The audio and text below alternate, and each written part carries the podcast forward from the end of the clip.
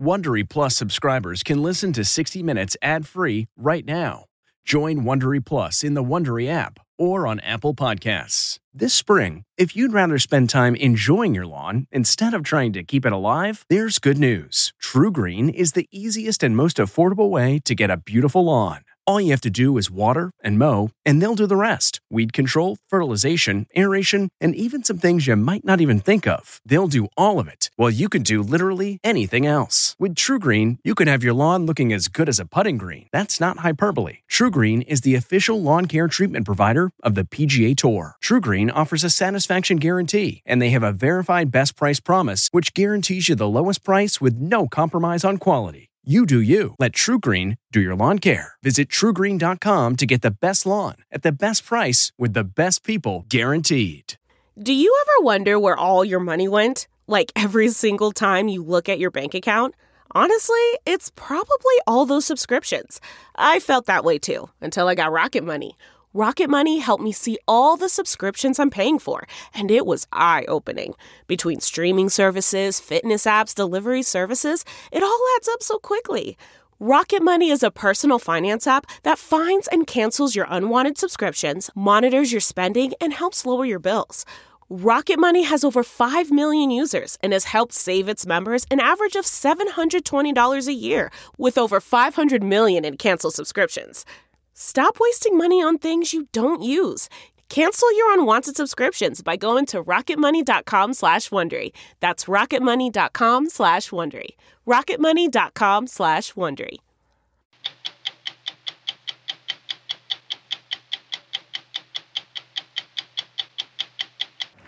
Nearly everyone in Ukraine is a witness. This is actually the location where the woman was killed. Which is helping a data mining operation in Europe expose apparent Russian war crimes.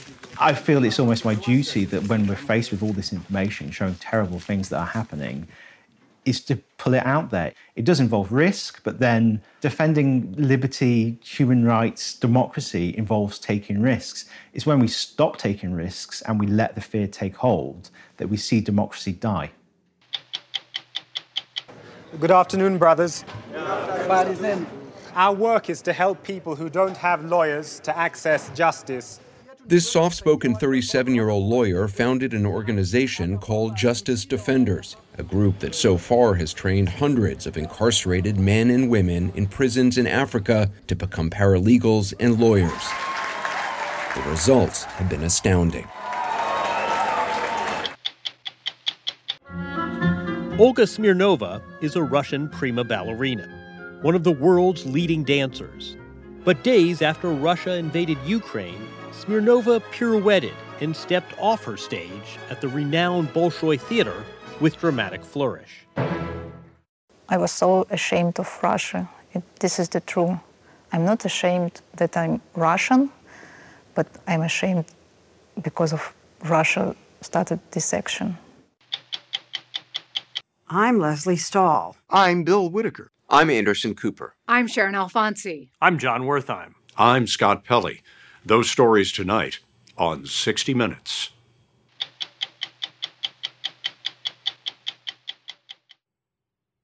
Okay, it's time to commit. 2024 is the year for prioritizing yourself. Begin your new smile journey with Byte, and you could start seeing results in just two to three weeks. Just order your at home impression kit today for only $14.95 at Byte.com. Byte clear aligners are doctor directed and delivered to your door. Treatment costs thousands less than braces. Plus, they offer financing options, accept eligible insurance, and you can pay with your HSA FSA. Get 80% off your impression kit when you use code WONDERY at Byte.com. That's B-Y-T-E dot com. Start your confidence journey today with Byte. The Angie's List you know and trust is now Angie, and we're so much more than just a list. We still connect you with top local pros and show you ratings and reviews, but now we also let you compare upfront prices on hundreds of projects and book a service instantly. We can even handle the rest of your project from start to finish. So remember, Angie's List is now Angie, and we're here to get your job done right. Get started at Angie.com. That's A N G I, or download the app today. The war crimes in Ukraine are among the worst of the 21st century, but they are just the latest in a history of assassinations and mass murder at the hands of Russian President Vladimir Putin. We know this, in large part, thanks to a team of online data detectives that calls itself Bellingcat. Since 2014, Bellingcat investigations have exposed Russia's undercover hit squads and tied Russian troops to atrocities. Suffice to say, the Russian government denies everything you're about to see in this story. But that's exactly where Bellingcat comes in.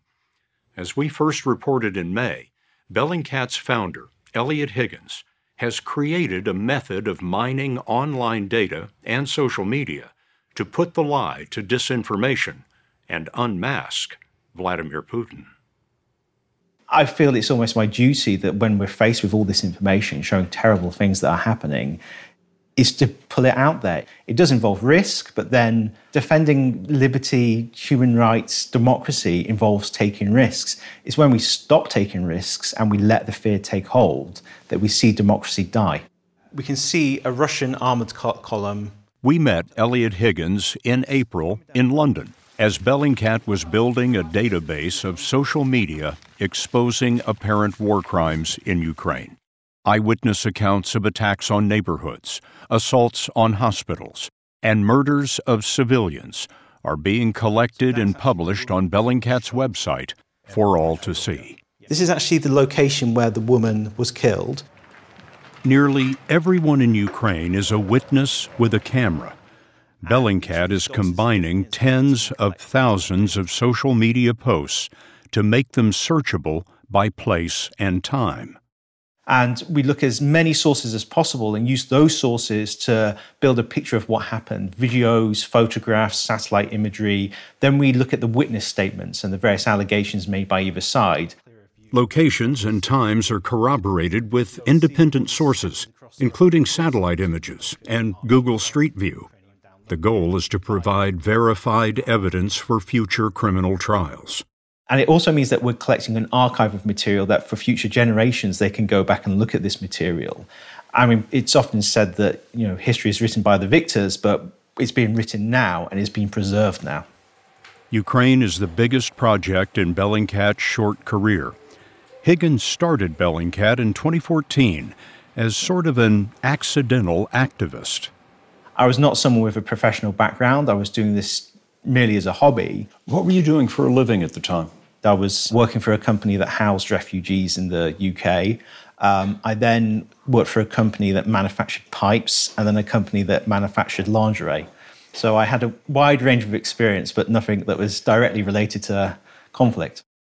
On his off hours, the conflict in Syria fascinated him especially how social media was exposing atrocities there.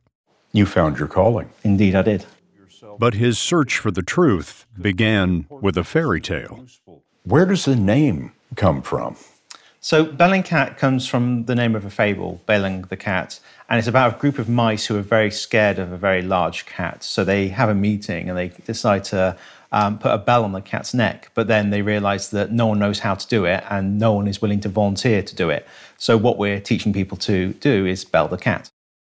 Higgins belled his first predator in 2014 when Russia went to war in eastern Ukraine. Malaysian Airlines Flight 17 was high over Ukraine on its way to Asia when a missile brought it down. 298 were killed. Everyone denied responsibility. But Higgins noticed in the hours before the shootdown, there were many social media posts from bystanders who saw a missile launcher on a flatbed trailer traveling in eastern Ukraine. We started discovering social media posts of people who had seen the missile launcher being transported. And we also had social media posts of people saying there's a rocket that's just been shot up from this direction. And we could actually use their social media profiles to figure out where they lived.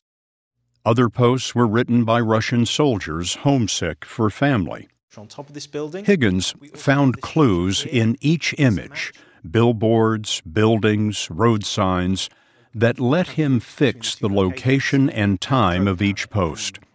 When he arranged all of the social media into a timeline, he could run the convoy backward to its starting point.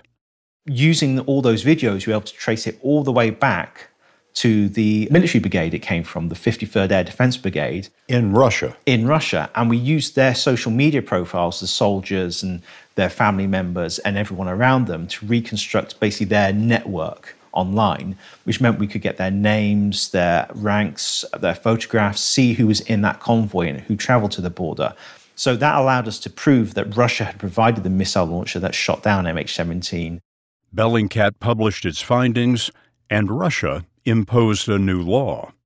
The Russian government passed a specific law banning soldiers from carrying uh, mobile devices during hostilities, which is dubbed in Russia the Bellingcat law. Christo Grozev is executive director of Bellingcat, leading its 30 full time researchers.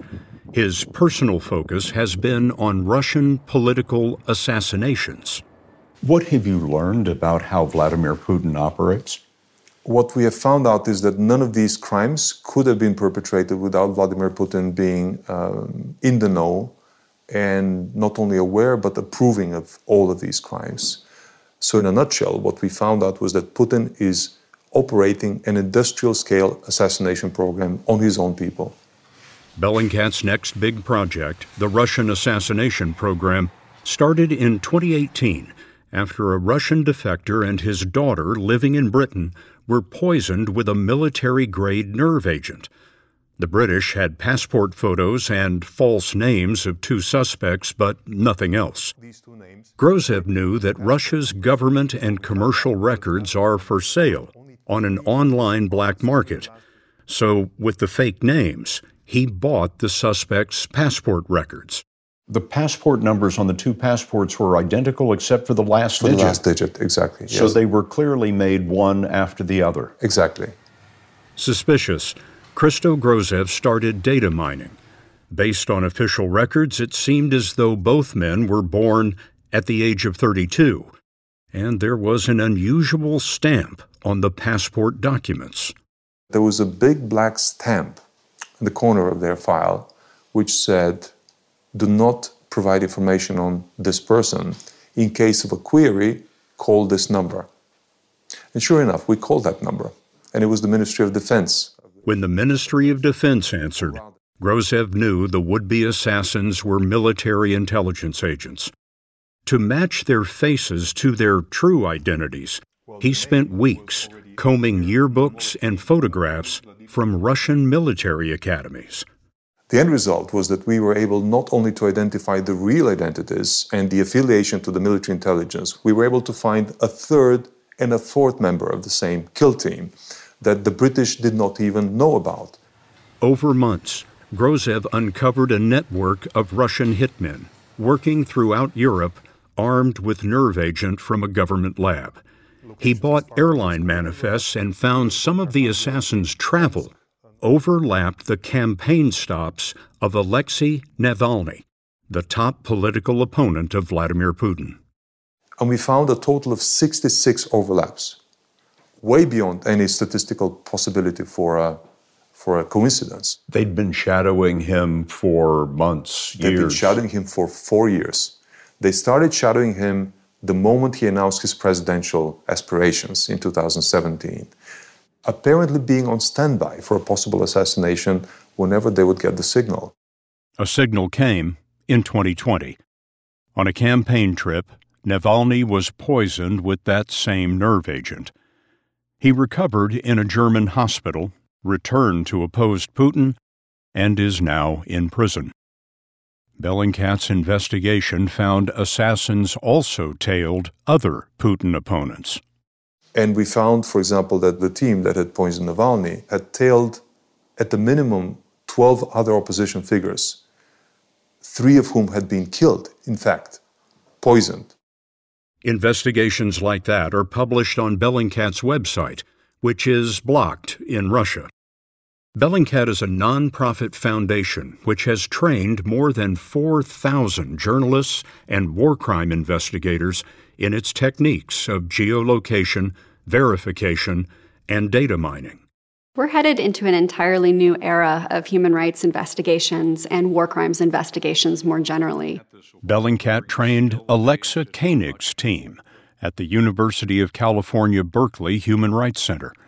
Koenig is the executive director of the center, which has used Bellingcat's techniques to expose atrocities in Myanmar and chemical attacks in Syria. They're showing the world that you don't have to be a large outfit like the New York Times or the International Criminal Court to pull these disparate bits of information together and actually get underneath who's done what to whom and when. Still, Koenig says this new era is challenged by the fact that anyone with an internet connection can be an investigator. The problem becomes how do you make sure they're right? That's always the risk. And I think one big concern in this space is the ethics of doing this work and making sure that you don't get it wrong. Alexa Koenig's UC Berkeley Center recently worked with the United Nations to publish guidelines for witnesses who post evidence and for amateur investigators. Standards Yes. Rules of evidence. Exactly. So, a lot of people are being really innovative and creative about how to use a lot of digital tools and techniques to ultimately solve these puzzles. But the problem is, a lot of them are not trained as legal investigators. They're not thinking about things like chain of custody and how do you establish that something you grab from the internet hasn't been changed in transit and should actually be trusted as reliable once it reaches a court of law. So our work is hopefully designed around helping them do that in a way that maximizes that value for accountability. Ultimately, what is your hope for your Ukraine investigations? We already have been approached by the International Criminal Court. We've been approached by several um, prosecution authorities in, in Europe who want to initiate their own cases into war crimes. And we not only hope, but we know that our database, our research now, will be used in a future let's call it uh, something like a Nuremberg trial. There may be no accountability for Russia in a courtroom, but the work of traditional journalists and Bellingcat's expanding database are overwhelming Putin's propaganda. You have exposed a number of Russian intelligence operations, some of which involve assassins, and I wonder if you fear for your own safety you have to be careful about your own security. It's an extra level of paranoia. It doesn't kind of rule my life, but you just have to be kind of hypersensitive sometimes to certain things. Why take the risk? Why you? If Russia is to sustain itself, it has to rule by fear. You can't just let that fear overtake you. If you're in a position to do something, if you have information, if you have the motivation and you have the strength to do it, you should do it. Ukraine will be the most thoroughly documented war in history. Russia says no civilians have been harmed by its forces and scenes of atrocities are staged. But Putin's defense is a throwback to a previous century analog denials in the age of the digital witness. Man, that sunset is gorgeous. Grill, patio, sunset. Hard to get better than that. Unless you're browsing Carvana's inventory while you soak it all in. Oh, burger time. So sit back, get comfortable. Carvana's got thousands of cars under $20,000 just waiting for you. I could stay here forever. Carvana, where car buying meets comfort, meets convenience. Download the app or visit Carvana.com today. Delve into the shadows of the mind with Sleeping Dogs, a gripping murder mystery starring Academy Award winner Russell Crowe. Now available on digital. Crowe portrays an ex homicide detective unraveling a brutal murder he can't recall. Uncovering secrets from his past, he learns a chilling truth. It's best to let sleeping dogs lie. Visit sleepingdogsmovie.com slash Wondery to watch Sleeping Dogs, now on digital. That's sleepingdogsmovie.com slash Wondery. Over the years, we've done a number of stories about wrongly convicted prisoners who get exonerated when a crusading attorney takes on their case. In prisons around the world, however, that rarely happens. In Kenya, for example, more than 80% of inmates have never been represented by a lawyer. Justice Defenders would like to change that. It's an organization started in Africa by a soft spoken 37 year old lawyer named Alexander McLean. Justice Defenders has worked in 55 prisons in Kenya, Uganda, and the Gambia, giving legal training to hundreds of inmates who can then help their fellow prisoners, the innocent and the guilty, get a fair hearing in court. They are also helping some prisoners get law degrees. And as we found out when we visited Kenya before the pandemic, the results have been astounding. Thika Main Prison outside Nairobi is a miserable place, built almost 70 years ago to hold 300 prisoners. When we visited three years ago, there were more than a thousand. In this one dank holding cell, 140 men were packed tightly together, the air thick with the smell of sweat and urine. They'd been accused of everything from trespassing and robbery to assault and murder. Some have already been convicted, but most have yet to stand trial.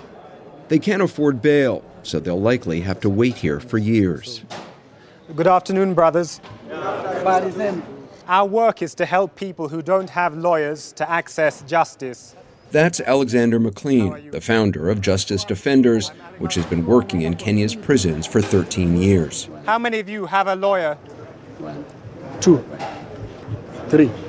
Just three men in this group of more than 200 prisoners have an attorney. We think it's a problem that often poor people go to court without defense. Defending the defenseless is at the heart of Alexander McLean's mission. Most of the people who are in prisons in Kenya don't come to court knowing their rights, knowing how a court works. You might meet people in prison um, who think that the police are the ones who've convicted them of an offence, or they've never had a copy of their judgment. So they know that they've been convicted, but they don't know exactly what of and why. And so our hope with our work is that we give people fair hearings. So even if they're convicted or they're given a prison sentence, afterwards they say, well, that's fair uh, because um, my voice has been heard. Morris Kabiria was sent to Thika prison in 2005. He was a police officer and was accused of stealing a cell phone and credit card. How much time did you end up in pretrial detention waiting for your trial? Eight good years. Eight years? Eight years, from 2005 to 2013. In court, he claimed he'd been framed because he didn't pay a bribe to a superior officer. The judge found him guilty of armed robbery and gave him the mandatory sentence death. The death penalty for an armed robbery? Yes. When the verdict came, do you remember that day? Very much. When the judge sentenced me to death, um, to suffer death by hanging, I, I, I just saw blackness everywhere. McLean took us to Langata Women's Prison in Nairobi, where Justice Defenders has trained 47 inmates to be what they call paralegals. They're given a three week law course which enables them to teach other prisoners about bail, court procedures, and rules of evidence. The paralegals also prepare petitions and write appeals challenging inmates' convictions and sentences. What year did you arrive here? Jane Manyonge became a paralegal five years ago. She was a school teacher when she was charged with killing her husband, who she says was abusive.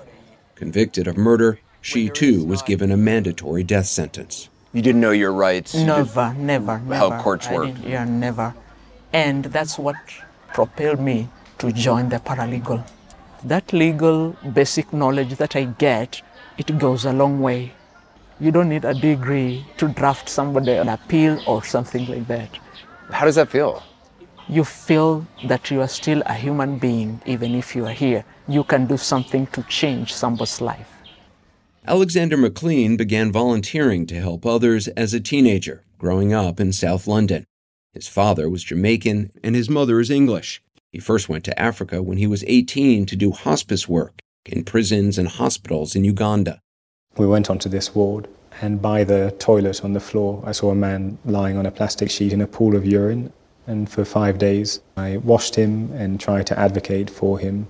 Came the sixth day, and he was lying dead and naked on the floor. It's not something a lot of people, I think, would volunteer to do. I guess that sometimes in life we see things that we can't unsee, and then we have a choice as to how we respond to them. Because every person has gifts and talents and something to contribute to our society. Our society can only flourish when um, the inherent worth of each person is valued. After returning to London and graduating from law school, he could have gotten a high paying job. Instead, in 2007, he started a charity to improve conditions in African prisons. At Nairobi's Kamiti Maximum Security Prison, a notorious and sometimes violent place, he met George Karaba, who was on death row for killing a man in a dispute over land. I remember the first thing that we asked was how he can be able to provide us with reading materials. So McLean began collecting whatever books he could find for the prisoners. My sense was that books could transform us and transform our circumstances and take us um, to a different place. Nine, ten, eleven. Prison authorities had already started an academy of their own, with classes from first grade through high school, teaching math, English, science, and religion. And with McLean's help, they turned a room at the end of a cell block into a library. You can't imagine the happiness. You can't imagine. Just from a book? Yeah. Because when I start reading this book and it's actually enlightening me, it's like now I'm being opened up to the outside world. It started giving us hope. McLean wanted to do more than just improve life in Kenya's prisons. He wanted to make sure those accused of crimes had a fair hearing. Often it's people from backgrounds of privilege who become lawyers or become politicians and make the law, but it's the poorest people in our societies who disproportionately feel the impact of the law. And wondered what it looked like to tap into that lived uh, experience. So in 2012, McLean arranged with the University of London Law School for inmates to begin taking a three year correspondence course, the same one Nelson Mandela took when he was in prison. To qualify, they have to pass an entrance exam and have a track record of helping other prisoners while they've been behind bars. So even if they may have murdered somebody and have a, a life sentence, um, if, if they have transformed themselves in prison, if they are serving others, they might be able to qualify. Yes, because we believe that there's more to someone uh, that's killed than being a murderer, or more to someone that's, uh, who's stolen than being a thief. I don't think any of us has to be defined by the worst thing that we've done. Remember Morris Kibiria, the cop in for armed robbery? He enrolled in law school and found the learning curve steep. I had never touched a computer in my life before I went to prison. Really? Yes. I touched the first computer in that law class. Were you all right? In some ways, they are like law students anywhere. In the chapel at Kamiti Maximum Security Prison, we watched as they held a moot court, a mock legal hearing where they role play, arguing cases with all the gravitas and grandeur of a real Kenyan courtroom. Some prisoners play prosecutors. The society as a whole needs protection. Others, the defense. It is better to acquit nine guilty suspects than convict one innocent person. There's also a defendant. We proceed. And prisoner judges to render a verdict. The appellants have proved the appeal. You may have noticed prison guards in attendance. Remarkably, some of them are taking law classes as well. Willie Ojolu is the chief inspector at Langata Women's Prison and just completed his University of London law degree. I don't know that I know of many guards in the United States who train to become a lawyer so they can give legal advice to the people they're guarding. It's pretty unique. Wow, it sounds unique, but that's what happens here. you know, people are brought to prison as a punishment, but not for punishment. I've never heard it phrased that way. So your goal is not to punish them, but to help them improve on their life and manage their life properly so that they don't get in conflict with the law. Three years ago, inside Kamiti Maximum Security Prison, there was a graduation ceremony the likes of which no one here had ever seen. 18 inmates, former prisoners, and guards received their University of London Law School degrees. George Karaba got his, and while he may spend the rest of his life in prison, he says he's been transformed. If I do not get out of prison, I will still continue doing what I do. To see somebody you've helped get out of prison, it gives me great satisfaction.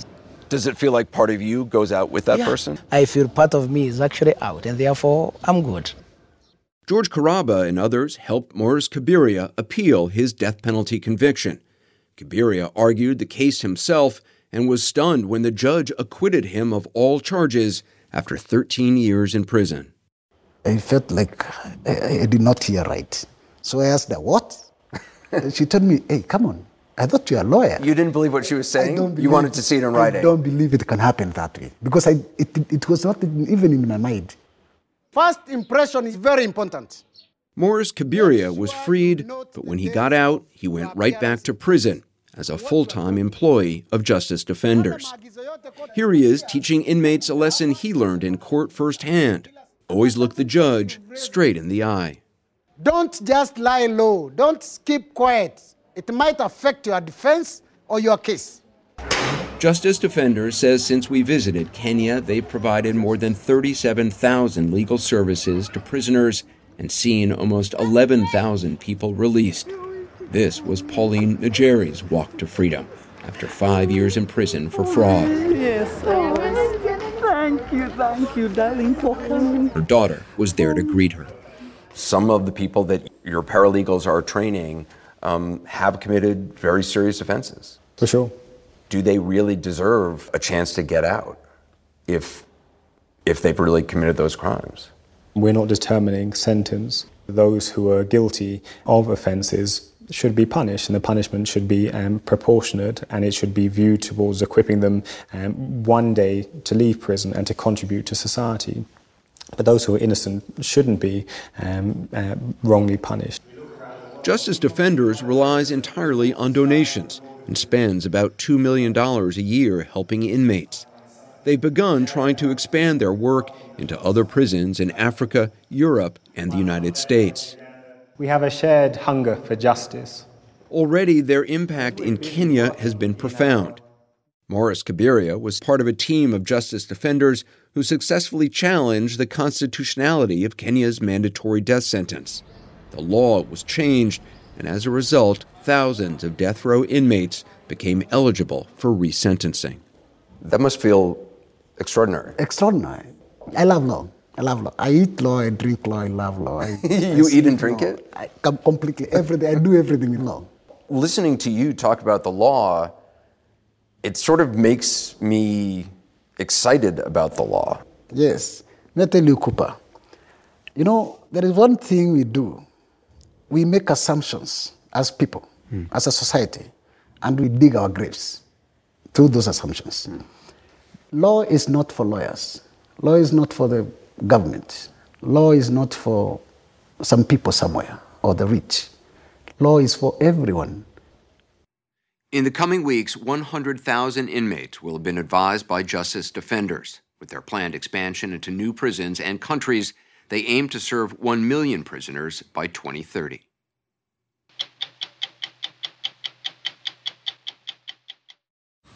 Man, that sunset is gorgeous. Grill, patio, sunset. Hard to get better than that. Unless you're browsing Carvana's inventory while you soak it all in. Oh, burger time. So sit back, get comfortable. Carvana's got thousands of cars under $20,000 just waiting for you. I could stay here forever. Carvana, where car buying meets comfort, meets convenience. Download the app or visit Carvana.com today. CarMax is putting peace of mind back in car shopping by putting you in the driver's seat to find a ride that's right for you. Because at CarMax, we believe you shouldn't just settle for a car, you should love your car. That's why every car we sell is CarMax certified quality so you can be sure with upfront pricing that's the same for every customer. So don't settle. Find love at first drive and start shopping now at CarMax.com. CarMax, the way car buying should be. For decades now, Russians have known the drill. When there's bad news brewing, such as the death of a leader or a convulsive event, such as the Chernobyl disaster, State TV switches its programming and begins airing Tchaikovsky's ballet, Swan Lake. Nothing to see here, folks. But also note the choice of distraction. Ballet is centrally important to Russian society and to Russian image. Dancers slicing through the air and challenging laws of physics and gravity represent civility and grace. But after February 24th, when Russian military troops invaded Ukraine, Russian ballet troops had their Western tours canceled, and Moscow's Bolshoi Theater has shuttered shows by directors critical of Putin's war. As we first reported earlier this year, this brutal war plays out on the most delicate of fronts, leaving ballet in exile.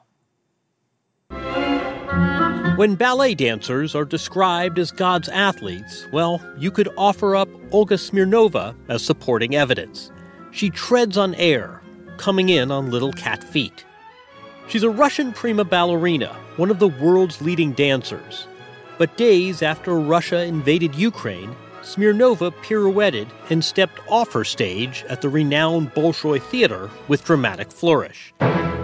She took to social media to express her outrage and then fled the country, the modern day version of Nureyev or Baryshnikov defecting. When you sat down to write that social media post, what did you want to communicate? What did you want to say? I just couldn't keep it inside. I was so ashamed of Russia. It, this is the truth. I'm not ashamed that I'm Russian, but I'm ashamed because of Russia started this action. I want to read what you wrote. You said you were against this war with every fiber of your being, but I now feel that a line has been drawn that separates the before and the after. It's how I felt. 24th of February, this is, was the line, because it's all changed. All changed. The reputation of Russia and Russians people. Even if you are not a soldier, you're just Russian, it's so, it's still make a shadow on you. Being Russian. Being Russian. And it's, it's really painful. Predictably, Smirnova's post went viral. She was, after all, a leading light at Moscow's Bolshoi Ballet. From the Russian word for big, Bolshoi is the world's largest ballet company and the most prestigious. The theater is physically close to the Kremlin, a short walk away, and also aligned inextricably with the Russian government. Tsars loved the Bolshoi. For decades, communist leaders used the Bolshoi Theater for political stagecraft, holding rallies and giving national addresses there. This is something that celebrates Russia. Every important guest who would visit the Soviet Union would be invited to the Bolshoi to see the performance, and uh, there was a, a pride of, of Russia at any time. Alexei Ratmansky trained at the Bolshoi School and was, for a time, its artistic director. He was born in Russia but grew up in Kiev, where his parents still live. At the time of the invasion, he was in Russia choreographing two ballets. He left the country immediately, unwilling to continue working in a world so tied to the Putin regime. As I was going in a taxi to the airport, uh, I felt these two sand castles falling apart uh, behind my back. Those, those sandcastles were the work, the work you had done. Yes, yes, yes. It was an agony. It was a very hard day. And of course, a catastrophic day for Ukraine. Indiscriminate bombings and missile strikes raining down upon the country, crushing lives and dreams. Not least those of an ascendant ballerina from Kiev, Paulina Chepik, age 17. You wanted to be a ballerina for years and years. What was it like when suddenly you couldn't couldn't go to school, couldn't dance? I was shocked and I'm like, oh my god. And first about what I'm thinking that I left my pointe shoes in college. It was my That was your first thought. Yes. You left your pointe shoes at school. I left everything actually. War didn't stop her in her footsteps. She resumed dancing at home, using whatever she could as a barre. But after a few days, her parents, both former dancers, focused on getting Paulina out. They called on a famously well connected figure in the tight knit ballet community, New Jersey based Larissa Saveliev. You're getting this barrage of emails from, from parents and from dancers. What are they what are they telling you? What are they asking you? Ah, please help. That was get us out of here. They're willing to give up everything else, but they have to dance. And the parents were, you know, it doesn't matter what we do, they have to dance. This was their, their lifeline almost. This is it. They just they they could not imagine not dance. In the 1990s, she founded Youth America Grand Prix, a ballet competition and scholarship program, pairing aspiring dancers with ballet schools worldwide. Well, no, they want to see her for full year, but you have to come for the summer first. Now, in a humanitarian crisis, she and the international ballet community scramble to action. Saveliev tapped her vast network, relocating more than 100 young Ukrainian dancers to new schools and host families. We give each child a number just to move faster. And we say, okay, number 55 is like uh, just get a spot in Stuttgart. Okay, number 54, just get a spot in uh, Dresden. Cross it off the list. Cross it off the list. When a slot opened for Paulina, she stuffed leotards and tutus into a suitcase, along with a bottle of her mom's perfume, a reminder of home. And then she headed to Kiev's train station. And my parents are in a window of train. They said goodbye. Uh, we love you. Everything will be fine. And I was crying, and we were all crying. I was thinking maybe I need to take my suitcase and go back to my family because my heart was broken. Really. How did you overcome that? What what what made you not get off that train? Because it's open door for me. It's uh, like door for my dream. 17 year old that she is, Paulina documented the lonely odyssey on TikTok. Trains and buses, five days and 1,200 miles, Kiev to Lviv, Poland to Berlin, finally to Amsterdam, where she landed at the Dutch National Ballet Academy, one of the leading schools in the world. When you got to the new school and started dancing again, how did that feel? Oh, I was very happy. Yes, I uh, my mind uh, changed because I was thinking about my parents uh, all the time, for my family, for my sister, and when I go to the ballet class, the this uh, world changed for me. I have another world, a world of ballet. Her adjustment was made easier when she found other Ukrainian dance students who, thanks to Larissa Saveliev, also found safe harbor in Amsterdam. Paulina fell into a routine immediately. On the cusp of a professional career, she prepared for final exams.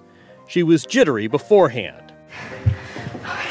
She emerged relieved, triumphant, and eager to report back to mom. What did you tell her? That I was nervous, but when I start, I do everything right. If the war has made refugees out of some Ukrainian dancers, it's made soldiers out of others. When the war began, Alexei Podyumkin, a principal dancer with Ukraine's National Ballet, turned in his tights for military fatigues. Here he is in downtown Lviv, having just returned from duty as a medic. What was your life like before the war? Before war, I must uh, I preparing uh, new premiere in ballet, Ukrainian ballet. You know, like real normal life. And just one moment, it's like changes.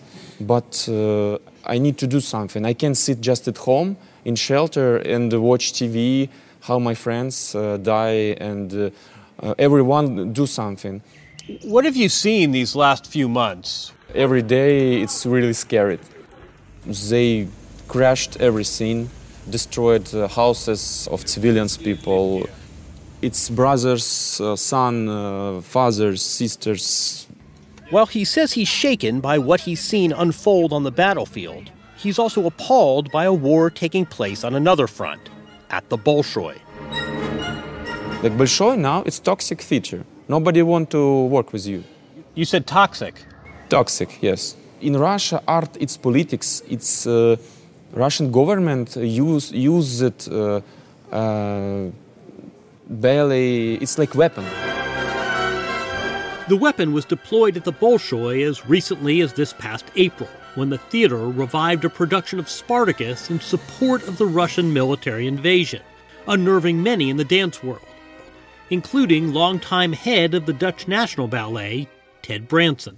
Well, it was a very um, uh, clear statement that we have to support our boys who are on a military operation to save Ukraine from the fascists, which is a totally ridiculous concept, of course. This allegory, Spartacus, about the, the slave revolt, is, is somehow being co opted by yeah. the, the aggressive yeah, superpower. Absolutely. No, it's not, it's, not, it's not for nothing that this became one of the signature ballets of the Soviet, em- uh, of the Soviet time. Abroad, the ballet community has staged benefit concerts to raise funds for Ukraine, while Russia's famed companies, the Bolshoi and St. Petersburg's Mariinsky, have had their touring dates canceled. I think you need to be a little bit more active with your arms. With the Iron Curtain down, artists have to pick a side.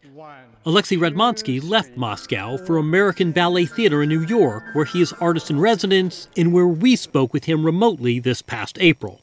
Sounds like you, you don't buy this idea that, look, individuals shouldn't bear the responsibility for, for the acts of the state, that artists should just be artists. No, I don't think the artists are separate from politics. And besides, it's not, for me, it's not politics. It's about humanity. It's about responding to war crimes, responding to the crimes of your government, of your president. It just made things clear which things are important and which aren't. And you make a choice. You decide where you want to belong. For Olga Smirnova, that choice came together in a matter of days after she condemned the war.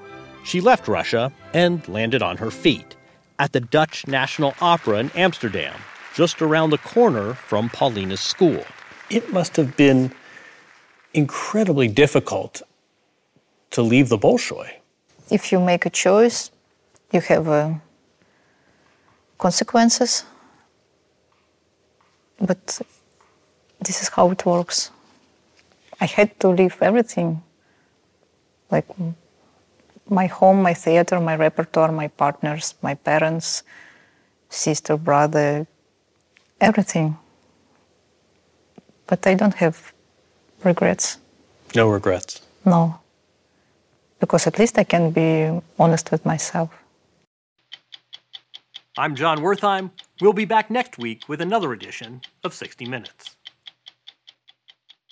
If you like 60 Minutes, you can listen early and ad-free right now by joining Wondery Plus in the Wondery app or on Apple Podcasts. Prime members can listen ad-free on Amazon Music.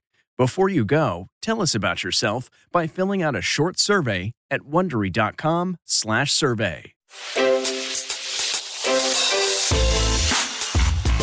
Hi, this is Jill Schlesinger, CBS News business analyst, certified financial planner, and host of the Money Watch podcast. This is the show where your money is not scary and it's not boring. It is a show that's all about you. It's your questions that make it possible for me to provide unconventional and entertaining insights on your money and maybe more importantly, on your life. I'm going to be your financial coach, someone who brings common sense and an insider's perspective on how to manage your money and your emotions. And I promise we are going to have a little bit of fun along the way. Have a question from retirement to career changes to college funding? Just send us an email at askjill at jillonmoney.com. Follow Money Watch wherever you get your podcasts. You can listen ad-free on the Amazon Music or Wondery app. Catch every episode of 60 Minutes, America's most watched news magazine show, as a podcast. Hear in depth investigations across politics, news, and entertainment on your schedule. Listen to 60 Minutes ad free on Wondery Plus.